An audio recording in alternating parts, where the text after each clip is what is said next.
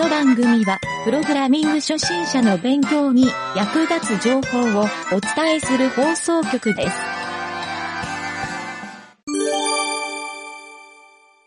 湯気塾のコーナー。はい。はい。えー、じゃあ今週のちょっとももの進捗を報告してもらおうかな。はい。えっ、と、うん前回、うんえっ、と、電卓を、電卓の課題ね。うんうん、JavaScript で作ろうっていうことで、うん。調べてたら面白いサイトを見つけたので、それで、を参考にちょっとやってました。はいはいはえっ、と、どんなサイトかっていうと、い。うん。JavaScript を使った電卓ウうんうんうんェブアプリの作り方を中3の息子に教えてみた。はいプロ。グラム、プログラミング初心者向けっていうののサイトを参考にうん。作ってました。はいで、進捗具合で言うと、うん。えっ、と、ボタンを設置して、うん。うんと、押すと1とか2とかがこう表示されるっていうよなはいうはいところまではできたんだけど、この後、うん。計算できるような仕組みを作ったりうん。っていうのをやっていくのかな。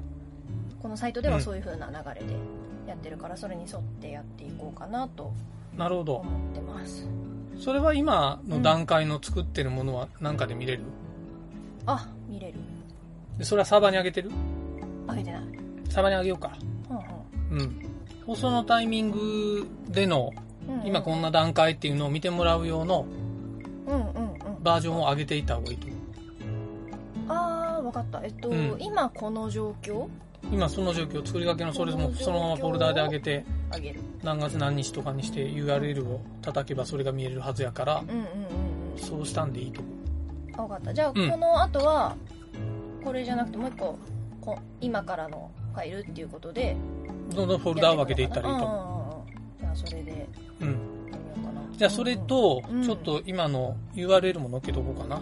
あ、このね、うん参考してるサイトのね。うんはいうん。で、ももがちなみにその作業をやる時にうん学んだこととかうん。そういうのはどう？えっと、JavaScript で何かを作るっていうのが、うんまず、初めて。初めてなことだから、うん。えっと、出てくるこのうん。命令文っていうのかな、うん JavaScript の。うん。これがどんなものなのかとかを、えーちょっと、なんだろうな。うん。まあ、1回目だからさらっと調べてっていうような感じで、うん。知りながらっていう感じだったんだけど、結構この、うんなんだろう、大文字が出てきたりとか。っていうので、打ち間違いが多くて、うん。っていうのが多いから、やっぱこの観察眼を鍛えるっていうのは大事だなっていう 学びは観察眼英語のスペルの話じゃないのそれは。あ、そうかも。英うん英語力もあるかな。うん。大体もう英語やもんな、命令も。うんクエリセレクターの S が大文字でしょ。その大文字がなんで使われてるかって理解してる？わかんない。あの文字の真ん中に大文字があるのをキャメルケースっていうのよ。キャメルケース？うんうんキャメルって何？キャメル？うん。英語力。えー、わかんない。嘘でしょ？本当に英語できない。マジで？うんラクダ。おうそういう、ラクダはキャメル。そうかそうかそうか、キャメルね。ポコってこう、ゴブがあるラクダのイメージで真ん中だけ大文字になってる、途中で大文字になってるのを、キャメルケースっていう。はいはいはいはい。あ、うんわかりやすい。で、先頭も大文字にする書き方があって、うんこれはね、アッパーキャメルケースって言い方するアッパーキャメルケース。の。うん。そうそう。そういう説明はされてないんか。まあそこまではしてないやんな。まあ別に知らんでもええことやから。うん。まあちょっとね、この辺はうん、うん。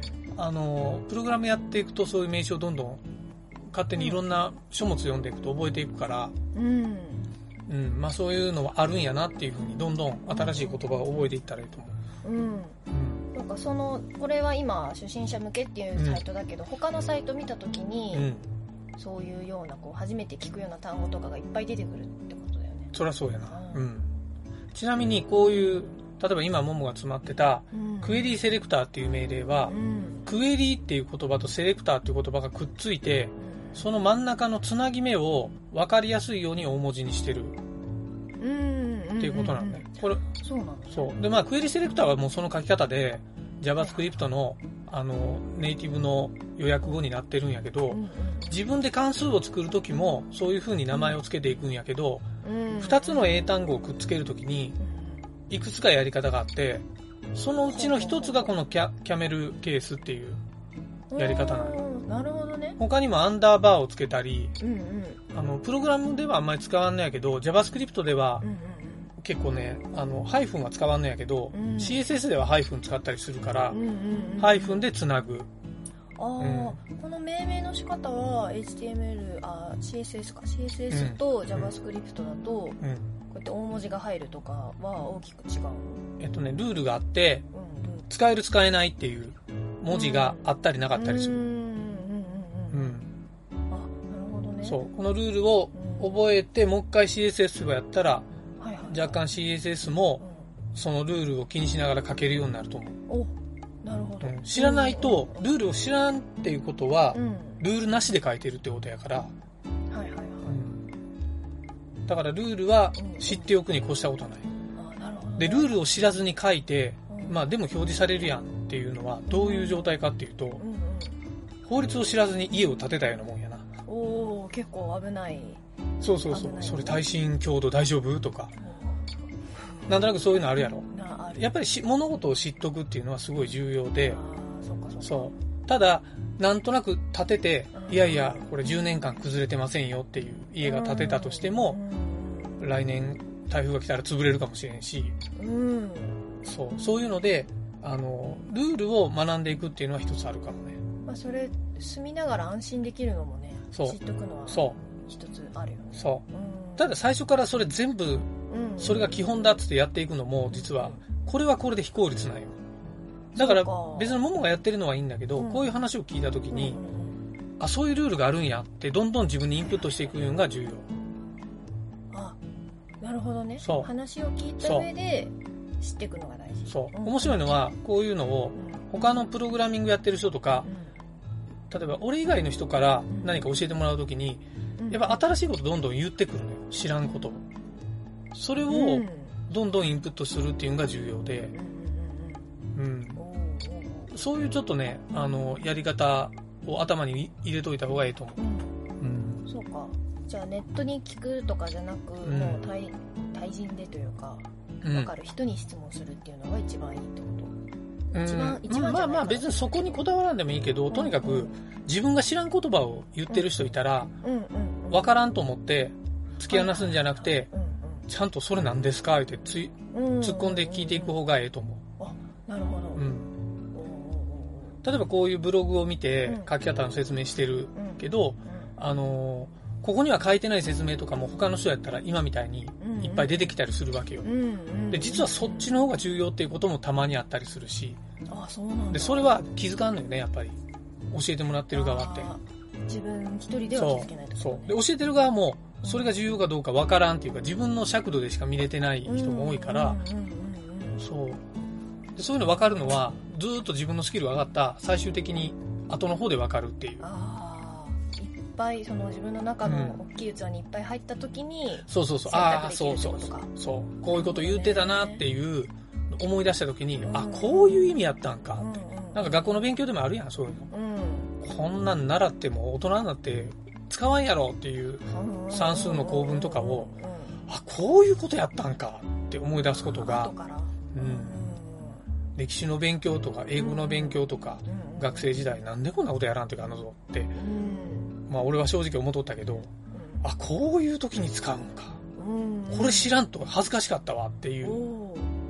のがね、やっぱりね、プロ、そう、プログラムでもいっぱいある。あやっぱ真面目にいやそこでなんで覚えなきゃいけないんだって覚えないのと覚えるのとじゃまた違うってことねそうそうそう。うんそう。まあちょっとそれは堅苦しい話になってしもたけど、うん。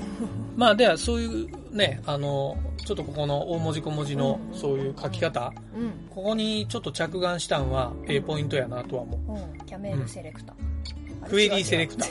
ああ、キャメルケースね。キャメルケースか。キャメルケース。そう。クエリーセレクターのキャメルケース、うん。ねキャメルケースで調べたらう、ん。あ、じゃあアンダーバーで書くのとか、うん。あの、先頭文字も大文字にするケースとか、呼び名がいっぱいあるから、うーんうんそうなの、ね、そう。今出てるでしょ？今、うんもも調べたら、パスカルケースとかスネークケースとか。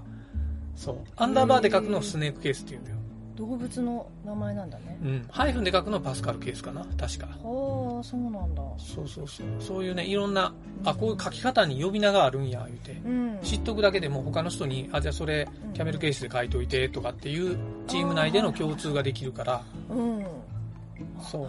これ結構ね、いろいろあるんよ。自分ではうん変数を作るときにう、んこれ命名規則って言うんやけどう、んいや、うちはもう全部キャメルケースで書いてっていうチームと、そう全部パスカルケース、パスカルケースはないか。スネークケースで書いてとか。うん。スネークケースがあんだそう、スネークケースがアンダーバー。そうそう。あれ、パスカルケース何やったっけな？パスカルケースは、あれパスカルケースがお父さんが言ってたアッパーキャメルケースのことや。アッパーキャそメルケーう。スで、ハイフンはハイフンは面白い。ケバブケース。ケバブケースそう。なんで？なんでかは知らんけど、これハイフンつなぎで、うんん。まあなんか、だいたい見た目とかそういうのやってるからそういう名名称覚えとくだけでいいと思う。うんなんかフクロウセレクターとかもね。そうでしょ？面白いでしょ？面白いもんね。うん、絶対外人に言ったら通じんやん、フクロウセレクターなんて言っても。うん。うん。まあ果たしてオールセレクターとか言うかどうかは知らんけど、あそうか。それフクロウセレクターとかでも違う読み名があるフクロウは日本語やろ、だって。えああそうかそうか。外人にフクロウセレクター言ったら通じんってことは日本語やない、それって。確かそう。日本のエンジニアってこういうね、にあの、略したり作ったりするの好きやから。う、んうんそう、外人に言うても通人っていう、外国人のエンジニアに言うても通人かったり、うん質問サイトで外国人の人に、うんうんあの、言うても全然通人ケースもあるから、あそういうのは気をつけんというか。逆もあるんで、外人しか通人言葉で話を売る場合もあるから、うんうん言語の話じゃなくて、そう単語ね。はいはいはいはい、うん。ああ面白いなもっと深いのは、そのチーム内でしか話してないこと、単語を言うってことあるんよ。そんなこともあるそんなことある。もものうん友達としか通じんような話？あって言うたらいっぱいあるやろ、そんああな。るな。この友達としか通じん話を他の人にしても、絶対通じんやろ。うんうんってなるもんね。そうやろ。なんとかくんがとかで、誰なんとかくん、そういうこと。うんうんっていうのもあるから、うん。それは、やっぱりもう、知識によって、うん。グローバル知識か、ローカル知識かっていうのをちゃんと切り替えんと、自分で認識せんと、で、ももが知った気になって、ああ、あれね、なんとかくんね、知ってるよって言ってう、ん実は知らんのによ。うん後でとんでもないことになるやろ。ああ怖いねなあ。うんそういうのも、あのープログラミングでもようある話。そうなんだそう。まあちょっと余談になるけど、プログラマーって知ったかぶりをする生き物やから、そうなの？そうなんどういうこと？これはね、うんこれはお俺の経験上の話やけど、うんまあこんなプログラム作りました。うんああ、そういうプログラムね。JavaScript を作りました。ああ、JavaScript ね。あ、JavaScript 詳しい？ってうん聞いたら、ううん。ん、まあまあね、ちょっとわかるっていううん。話をうん言うんやけど、あの、実は全く分かってないっていうケースも結構あるのよ、その時点で。あうん。そうなのね。で、もう分からんっていううんって話が、うんまた俺がじゃあ一から説明せないかんとか、うん。話の腰を折るんが嫌やから、分かってるふりをするっていうような前向きな見方もあれば、うん。うん、なんとなく自分を高く見せたいから、分かってるふりをするっていう人も、エンジニアには意外と多い。えそうなの、うん。それは自分がそのまだなんだろうな。そう。よ読めばわかるみたいな思ってる人もいる。ああ、そう、もちろんもちろん、そういうあ。ーでも分かってないんよ。そのそのね話してる時点では分かってないけど、うん。あ分かる分かるっていうこと？そうそうそうそう。あそうなんだ。で、その後、例えばその人のプログラム渡して、うん。あの、納品しました。って、その会社の人に納品して、エンジニアの人にこれ分かりますか？ってうん。あ、分かる分かる。で、後から泣きながら電話かかってきて、すいません、やっぱり教えてくださいっていあららら。うのも何回かあるな、過去に。ああそうなんだ。そうそうそう。その場で言っといたら済んだのに何回もその後何時間もかけて説明をせねえかんなるみたいなね。あお互いにしんどい。お互いにな、あんまり生産性じゃない。そうね、まあそういうのもあるから、うん。あのー、知ったかぶりをするよりは、うん。ここでまた改めて無知の知、うん、うん。無知の知？知だっけ？無だっけ？うん、無知の知じゃろ。無知の知だっけ？そうだよ。無知ということを自分で知るっていう、そう、そういう言葉ですよね。ううんん。無知の知ねそう。まあまあ別にそあそんな格言を言うつもりはないけど、そう、今そういうエンジニア意外と多いから、うん他のエンジニアと話し出したらそういうのよう分かるようになるわ。あそうなのね、うんそそのエンジニアの言うちょっと知ってるっていうのは、うん。個人差があるってことか、前も言ったやんか。うんちょっと知ってるは、あの、人によって意味が大きく変わるから、そう、謙遜して言う人もおれば、うんあの、自分を、あの、過大評価して言う人もおるし。そうなんだ、うん。まあ、うん別にそうエンジニアとやかくの話ではないんやけど、うんまあ結果的にちょっと自分が学習につながるっていう取捨選択をしていきましょうっていう話ね。まあそういう意味でのそのキャメルケースの話。はいはいはいはい、うんで、実際ちょっとボモが作ったやつ見てみようか。こいえっ、とうん。1ってこう押していって、うんうんうん並んでいってはいはいはい。これで消えるああ、なるほど。あそう、そういうことか。うんなるほど。うん見た目から作ってんのかと思った。ボタンを押して、うんインプットタグに文字を入れるやつを作ったいうことね。あそうそうインプットタグで、そうそうそうそう、うん。えっ、とうんバリューをうん。はあ反映ーそうなんていうのかななんだっけなうんうんうんちょっと待ってあ、そこの説明にもうそういう手順に沿ってやりやりよるってことね。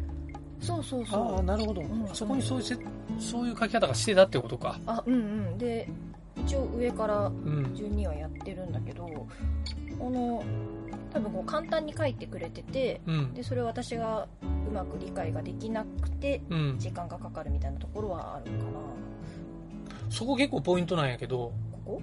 どうわからんくて、何がその後どう理解できたかっていうのってなんかある？うん。うんえっ、とこの書いてあることをうん。一回読んだだけで理解できなくて、まあ、こう一通り読んでから、うん。あのプログラミングを打ち込むっていうようにしてるんだけど、うん。一回読んだ時にわからないってなってでじゃあ打ち込んだ時に、あこういうことねっていうそのインプットタグをうん。HTML のドキュメントから探してバリューというこのメンバーに値を上書きするってあうん。こういうふうに書くとそれができるのか。っていうのを後々にこう理解するみたいな読んでプログラムを入力してう、ん実行して理解できるってことやろ？そうそうそう、で、読んだだけじゃ理解できないってことやろ？うん、できない、うだから実際にやっぱ手を動かして自分でうん。やる動かすっていううん。のじゃないとやっぱ勉強そのなんだろう、知った気になっちゃいけないなっていうのはそこなのかなまあそりゃそうやななうん。お父さんが手動かせ言うんはそこやな。うんうんうんそうか。今週はちょっと進みが遅いな、そう考えたら。今週ちょっとね、そうか。で、それが、ゴールはどこまで行くの？電卓できるんやろ、それも。出来上がるよねうん、。そうこうなるうん。こうん。次はってこうこううん。うん。なるうん。なるほどねちょっと最終的なプログラム見して。これかな？これがうん。お父さんが瞬間的に見てあげよう。今のやと思う。今の、今のだけでいい。JavaScript で見たらメタタグ、あ、これ HTML。あーもう埋め込みの HTML、うん HTML に埋め込んでる JavaScript で、ほんほんほん。足す引くかける割るだけかな？コンクリック、足すかける割る。あ、べき乗マンね。かけるかける割るから。これ、べき乗、あ、あー、なるほど、ルートもあるわけや。ルート、あとクリア。はいはいはい。ああ、そういうことか。で、アペンドはこれか。アペンド変数を作って、ここに値を渡してインプットバリュー。で、計算式イコールを押したときやな。肝心なのはここやね。これがキャルク。うんキャルキュレーションの計算っていう意味ね。えーと、計算。あ、アップデート、 to strings。アップデート関数、これか。アップデートクエリ。あー。なるほど。シンプルに書いてるけど、あー計算は function、new function でやってるのね。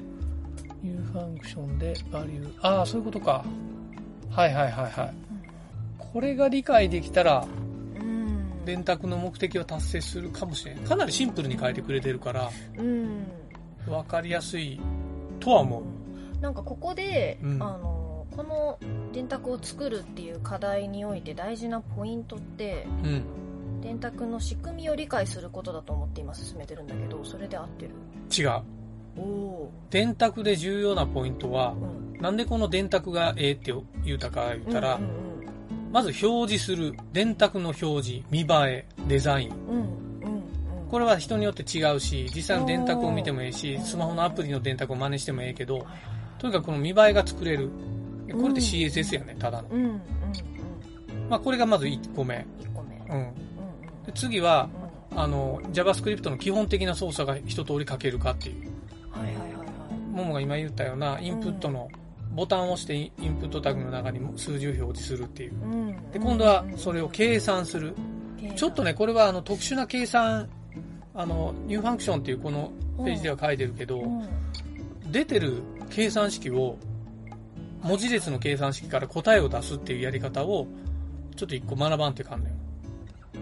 おおーどう1たす1って書いとって、うんその文字列から2って計算するには、うん1たす1って、あの、プログラムで書いたら2って出るんやけど、1たす1って文字列を2にするのって、多分ねう、んももは辞書を調べんとわからんと。ももが考えただけやと、行きつかんと思おっとう。うん。ということはっていうのが、こもうここに書いてあるから。こあここにそのうん説明が書いてある。もちろん。この、これはもう電卓でそれやってるから。っていうそのも、まあ、文字列を計算するっていうのは、そんな難しくないんやけど、初心者の人にとったら、これがね、極めて難しいと思う。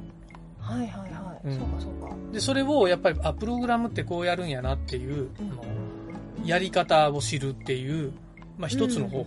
うん。もう、プログラムはもうこういうので山積みやから。うんだってカーソルの右を押した時にキャラクターが右に移動するっていうのをプログラムでやろうと思った時に、うん。まず分からん人は想像もできんやろ。何をどうしていいかも分からんっていう。あそうかそうだね。そう。こうういう、あのー操作から、まあ、こうイベントとかっていうんだけど、イベントから実際に表示に至るまで裏の計算とかも含めた、こういう、まあ、アルゴリズムとか処理とか、メソッドとかいろんな言い方するけど、そういうのを、あの、自分で作り上げられんと、やっぱりエンジニアとしては何もできんから、うんうんうんうんそう。っていうのをう、ん電卓はうん一通り必要最低限の機能で作れる想像しただけで一番シンプルやろうなと思うからええんやないかなと思ったんよ。うん。そのまだ自分であのうん。これを作ろうってなった時にじゃあどうやって作ったらいいのかっていうのがまだわからない状況だからまずこうやってサイトを参考にして作ってみるっていうのが今の第一歩ってことでなってる？うーんとね、本当は違う。本当は違ー本う。当は違う。本当は違う。なぜなら、うん。もう今の段階でうん。HTML と CSS が理解できてるんであれば、まず見た目を作ってほしかったんよね。うん。見た目を作ってその後、うん。それに機能を追加するために JavaScript を入れるっていうのが、ああそういう流れの方がその方が思い出すうん、ただ、その JavaScript を組み入れるためにどういう構造の HTML を作ればいいかっていうのを勉強するために今のこれを一回作るっていうのは悪くはない。うん悪くはないけど、最後のとこ、お父さんが今見てたうん最後のこれだけでもええかなとは思った。まあ一通り読むのはいいけど、うんうん一週間かけてこれを1ページやるのは、お父さんとしては遅すぎるかなと。うんこれ1日やなっていう感じう。んうん1日っていうかもう1時間ぐらいの話かな。そうかこもうだってこれ読むだけの、まず読むだけの話を。読むっていうか、最後の書いて、あ、途中どうやってんやろうな思って順番に読んでって、あ、理解理解できる、理解できる、理解できるって読んでって、で、最後、あ、こういうことやなって、全体のが1個あれば、うん、多分ものの数時間ぐらいで終わるかなとは思うから、うん。まあ、ここにそんなに時間かける必要はないかなと。だって人もコピーして理解するってそのレベルやけんね。まあ、学習するにしても。うん。ただ、一から何もわかんない状態からうん。勉強してるっていうのを考えたら、まずわからんとは思うんやけど、ううん。まあわからんことがわからんと思うから、ん。うん。まあ、でもそれにしても、もう最後のこれを読むだけでうんええんじゃないかなとは、ちょっと正直思ったけあど、あ分かった。じゃあここでも見たときに、確かにプログラムわからんと、あの、効率いい関数の書き方してるけど、ももにとってはこれが何が効率いいんかさっぱりわからんやろ。分かんないうん。分かんないなうん。そうね、最終的にこうなるんだけど、うん途中途中うん。その試しでこう作ってみるっていうのがあってで実装するときはこうこういうふうにするとこうなるっていうような、うんうん。順序立ててまあそうそうそういってるのもあるから、そう。教え方としてはうん、合うてんのよ。うんうんうん合うてんのよ。そうなんだうん。これ、どうやろ？最低条件で、うん HTML と CSS は分かってるっていう条件がついてる？いや分からず環境環境構築もそっからやろ？じゃけん、かなりもう、ど初心者の人、うんようやろ。うんってことは最初の方いらんっていうことやな。そうそうそううん。まあまあ、それも含めてやと思うけどう。んうん。まあ、これをやった後でう、んちゃんと JavaScript を勉強するっていうのはええかもしれん。うんうんだってそもそもこのファンクションとか分からんやろ、も分かんないねう。うん。でもそうそうだよねこれをやった上でああこれってああいうことだったんだっていうのがつながっていくように基礎を勉強するのがうん。うーん、ええけど、あの、メンターが、もうみたいにメンターがおる人は、うんメンターに聞くっていう勉強の仕方が一番ええのよ。ほんほんほんこれはね、あの、まあ、ももだけじゃないんやけど、うんメンターがついてる人の勉強の仕方で、一人で黙々勉強しておる人って相当意味がわからんっていうかもったいない。ううんん。っていうのがあって、うん。だってメメンターの人が横におって、これどうしたらいいの？これな、どうやったらいいの？と。次何やったらいいの？ってどんどん聞くべきなうん。ためにメンターがおるのに、うん。メンターを使わずにやっぱ一人で黙々と一日悩んで、うん、わからんわからんって言って、うん。最後のメンターの人に一言言われて10秒ぐらいで片付くみたいなケースってようあんねん。うん。もうまあちょっとそれになっとるからそうん。だから、あのーちょっと勉強の仕方は、ちょっともうまあ違うかなと思う。うんそういう意味では。別に俺に毎回聞けっていうわけじゃないんやけど、あまりにも聞かないな。で、聞いて1週間経って、あ、こんだけしか進捗してないんやったら、うんもったいないな、いうか。もう時間捨てたな、いう感じ。うんうんやとちょっと思うから、うんうんうん、そこは思うかな。うんはいうん。聞き方がわからんやろ。うんうん。このサイトをやる前に、このサイトええかなっていう聞き方をできることもあるやろ。あーそれは俺されてないしうんうん。もうまあ多分他の人がメンターでもそれをやってないと思う。うん自分で分かったら聞こうと思ってると。うんこれは、プログラムの初心者の人多いのよ。多くて、みんなながこのまま挫折するのよ。で、自分で分からん。分分からんから、自分には向いてないって、みんなその結論に行きがちなのよね。この難しい、分からん、向いてないって、ここのループがかなり起きるのよね。うんほやけど分かってる人は、5秒で答えられるのね。うん。なんなく。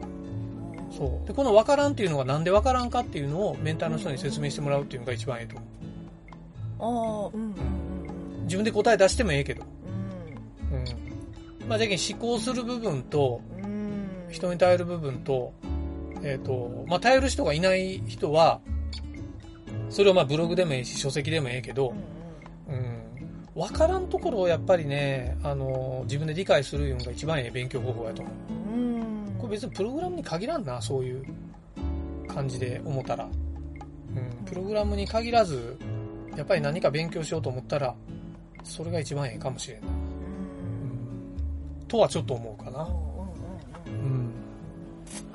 っていう意味で、うん、JavaScript って何から勉強すればいいですかっていう、結構、お父さんも利用される質問があってな。うん。まあ、これはいっぱい答えがあんねん。やり方によるんやけど。うん。お父さんがなん、なんて答えてるか前に言うたんやけど、覚えてる？どうどう勉強すればいいですか？っていう質問を、これから勉強する人とか初心者の人は、結構それ聞いてくるよね。あと IT がわかりませんっていう人って。で、JavaScript、ホームページ作る仕事したいんで JavaScript もっと詳しくなりたいですっていう人が、どうやったら JavaScript 詳しくなれるか教えてくださいっていう。俺もこれまで散々いろんな人からされてきて。うん。このラジオのあの番組でも何回も言ったことあるんやけど。うんうん。なんだろうももにも言ったことあるけど。えどれだで、さっきももう自分でも言おったけど。自分でも言ってたうん、自分でも言ってた、もう。えどれ？何？それは、うん。あの、お父さんが、まあ、言うた答えは、うん。あの、まあ、いっぱい書くことやねっていう。ももが言うたんは、やっぱり書いて覚えないといけないねって言ったでしょ。うんうんうんうん俺が明確に言うんは、3万行書きなさい。はいはいはいはい。3万行格までは初心者マークやし、うん。そう。初心者マークついてる人は、まだ人に頼ってもええレベルやから、うん人に頼りなさいと。うんうんうんっていうのが、俺がいつも答えてる。それって答えになってませんよねみたいに言う人もおるけど、残念ながら、うん、自分でそれができん人は向いてませんねっていう返しをしてあげるから。うん向いてる向いてないはどうしてもやっぱりあるけんねう。うんん。そうかその3万行書くっていう時うに、ん。あれこれでいいのかなってなったらすぐ聞くっていうことかわからん時に聞くっていうのがいいと思うよ。わからんタイミングって、あれやろ？わからん時、う例えばももがもう文章読んでわからない。んうんうんなんでわからんかがわからんと思うけど、まあそれで書いてわかるならいいけど、うん書いてもわからないってことも結構あるやろ。うんそういう時もう聞くべきやない。これって何？ってうんうん。わかる人がおるんやったら。うんうんうんっていうことやと思うけど。うんおうおうおううん。まあまずはね。うんまあ聞く人おらん人は本当にちょっとしんどいかもしれんけどな。うんうん。あとは、うーん、結構ね、参考になったサイトはいくつかあるかな。今はね、お父さんも詳しくなったら、リファレンスサイト読んでったらもうどんどん新しいこともわかるし、新機能が出たらリファレンスサイト読むだけで、あの、もうわかるようになるのよ。そう。でも、まあ慣れるまではう、ん。まあ人のコピペして、ちょっと変えて、うん。理解していくっていうのをもう繰り返すしかないかな。おうん。コピペも勉強になるっていうこと？そう。うん。人が言葉を、例えば、ももが生まれてうん。言葉を話し始めるって、今日本語ってネイティブレベルやんか。日本語ネイティブじゃないのお前。う どうだろうなお前みたいなやつのことを日本語ネイティブって言うんやが。日本で生まれて日本で育って日本語話してるやつのことを日本語ネイティブって言うんやが。うんうん間違っても英語ネイティブではないわ。ないなないやろ。でも日本語ネイティブなんよ。うんうんうん外国人で日本語習いたいいう人から見たら、ももは日本語ネイティブなわけよ。それは日本語っていう、これね、面白いんやけど、言語の勉強をし始めると、言語もルールがあるやろもちろん。これを日本人は、みんな日本語を話してる日本人は、意識してなくて、そのルールを身につけてるっていう。うん。確かに。ね、うんうん。テニオ派ってなんで理解できんの？えー。話しももがてご飯を食べました。ももにご飯を？って言ったら続き頭に浮かぶやろ？うん食べさせました。うん、浮かぶよね。う。んううんん。ももをご飯に？誘いましたうんそんなう浮かぶやろで英語で言うてみようか。ええあ英語で言うか。えっ、とね、英語にはテニオ派がない。ーない英語にはテニオ派がないけどう、んあの、前置詞っていうのがそれに当たるっていうおうおうおうのを結構、学校では習うんかな、これ。うん。あな私学校 うん、だからさ、結論から言うから、まず逆なんやけどね。なんちゃらなんちゃら、えっ、とね、あとランチ。うん。ももと昼ご飯。間わからん。ご、一緒にごなのか、誘ったのか、ん。えー一緒に食べたんか、いいとしたんか、うーんと、なんか説明されたんかう、ん。エクスプレインされたんか。わからんやろ？でもさっきの日本語思い出して、ももにとか、ももをとか、ももがって言った後、ももはスラスラっと出たでしょ。うんこれは日本語ネイティブの人は、この日本語っていう OS を理解してるっていう。そのプログラムを理解してて、うん使い方が分かってんだよね、要するに。プログラムがこれと全く一緒なのよ。うんだからプログラムも、あの、慣れてる人が見たら、もう多少かけてても、まあ多少かけててダメな場合も多いけど、うんあの、やっぱりパッと見理解できるんよね。フォーマットとか、その中の構造体とか見ただけで、あ、これこういうことやな。っていうここがいい、ここが悪いっていう判断もできるしそう。この目の超え方が、数こなさんとダメ、ダメっていうか身につかんよっていう。っていうのでだいたい3歳とか、そんぐらいになったら、なんとなく片言を喋るやろ。で、幼稚園の時になって、えっ、と、だいぶしっかり話すようになって、小学校になって、学校で勉強として教えてもらって文法みたいなのを意識し始めて、中学校、高校で、ようやくあの、もうなんていうんやろな、学問っていう感じでう、ん。日本語を理解していくやろ。国語っていう領域を。ということは、やっぱり、は20年ぐらいかけてみんな、うん。まあ、正直小学校ぐらいでまあまあ喋れるようになって、さっき言った日本語 OS っていうのは理解できるようになっとんよ。うん。テニオ派なんて小学生に、あの、さっきと同じこと言ったら、うん。あの、なんとかちゃんご飯を、ご飯でとかって言ったら、その後絶対答えが出るから、うん。え、連れてってくれんの？とか、そういうのをなるはずやから、これはネイティブで理解できてんのよ、言語を。うん。面白いやろ？うんプログラムもね、その領域になれるっていうことなんよね。結構面白い。まあ、プログラムの前置詞何とかそういう話をやり始めるとまたしんどいけど、あの、そう、プログラムを覚えるっていうのは俺はそれに近いかなと思ってね。そうかじゃあまあとにかくうん。打ってみてそうそうそう。でそれに対してどうどう動くかっていうのをそ知って、う。あ。なんとなくこれ打ったらこう動いたなみたいなのをん。繰り返して3万行っていうことまあ。やっとそこで初心者マークが外れるそうやな。うもう一個重要なポイントとしてはん、うん。子供ってほったらかしにしておいても喋れんのよ。うんおうどどこまで？ほったらかし。1歳、2歳、3歳の子ってうんうん。必ず周りに親がおんのね。うんうんうん。親がなんとかちゃんって一生懸命、パパって言って、ママって言って、とかあー美味しい。ね。まずいっていう。うん。でしょ？で、美味しい、まんまとかうまいとかうんまずいって、うんうん、っていうのを、あの、日本語で教えるやろ。うんうんそう。あれがメンターやね。うん一生懸命教えてくれるから。はいはいはいでも赤ちゃんは聞かんやろ。それはまあ、しょうがないよな。聞けんもんなう。んなんかねうん。2人目の方が言葉が覚えるの遅いんだってああ、そう。それうは、お母さんお父さんがん。うん。ほったらかすから。そう あの上の子はさ熱心で、うん。うんあ。のこれワンワンだよとかさ、うん。あママいたねとかこう何回も何回もワンワンって言うじゃんうん。で2人目の子は言わないから、うん。なんかとりあえず行こうみたいな買い物だみたいな感じで行ってワンワンいてもスッって言っちゃうからうん。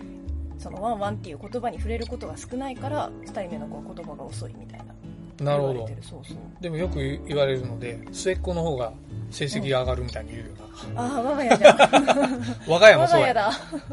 いろんななんか芸能人の人も末っ子の方が活躍するとか、野野球選手、スポーツ選手も末っ子が多いとか、末っ子というかうん下の子の方が、兄ちゃん姉ちゃんと自分を比べて、そういうこと？そう、年上の人と背比べしてるから、みたいなこと言われてるみたいやけどあ、そうなんだ。そう、そういうのもあるかも。うー。ん。だからなんか、あのね、そう、レベルの高いメンターの人が周りにおったら、成長はしやすいっていう環境にも思えるわけうんよ。うんというのもあるし、まあ、いわゆる、そういうね、言語の覚え方っていうのを意識して、いろいろやってみるもええかも。まあ、プログラミングやけん実はそんなに赤ちゃんと比較することって難しいかもしれんけど、これがね、プログラムが分かるようになったら、うんうん。うんあ、そういうこと言いよったんかってなんとなく自分でね、勝手に理解する時が来るかもしれん。おうん。まあ、とりあえずまあそういう感じでうん、今週、今週というか次、次回まで続きをやるか。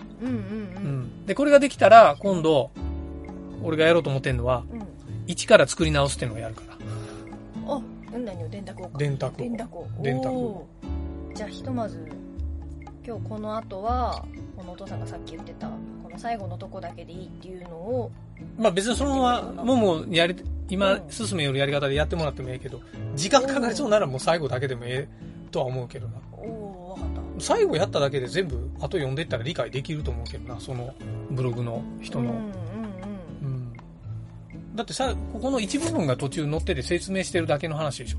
まあ多少違ううんと思うけど、んんうんでも大体うんもう、あとこそれが膨らんでいくだけの話でしょ。ちっちゃいモジュールが、うん表示が増えていくだけでしょ。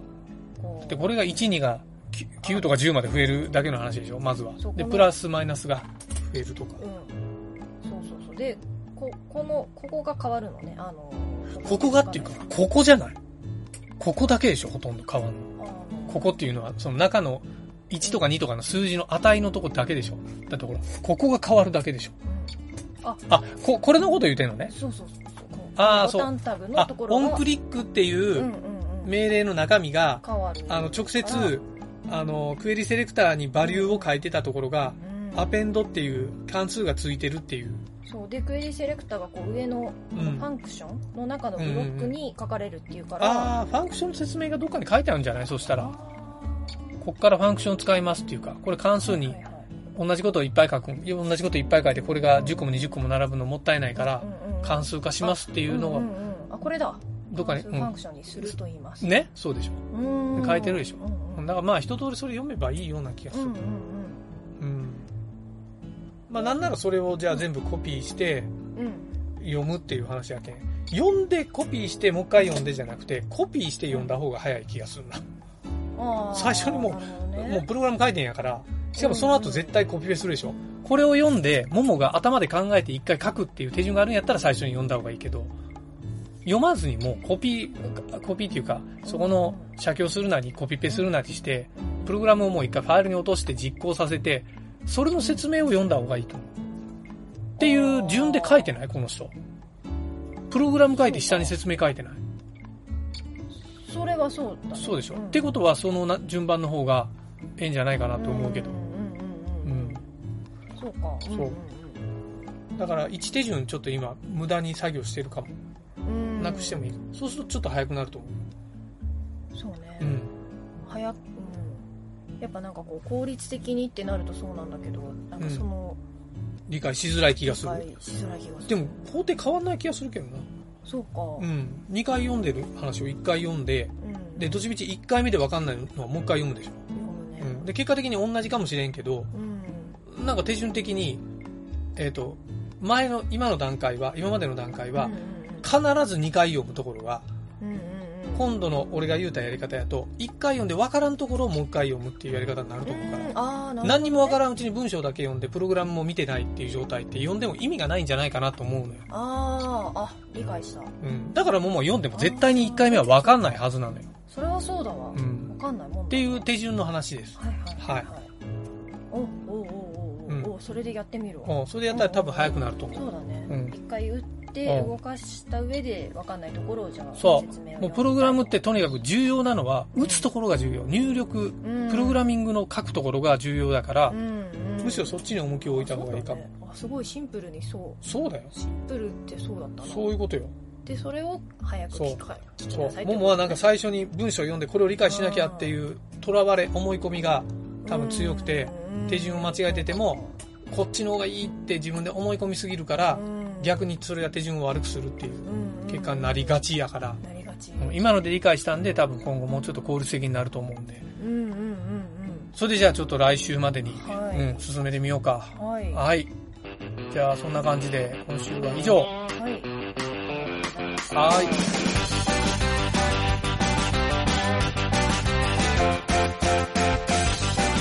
番組ホームページは、https, コロン、スラッシュスラッシュ、ミント、ドット、マーク、スラッシュ、ラジオです。次回もまた聞いてくださいね。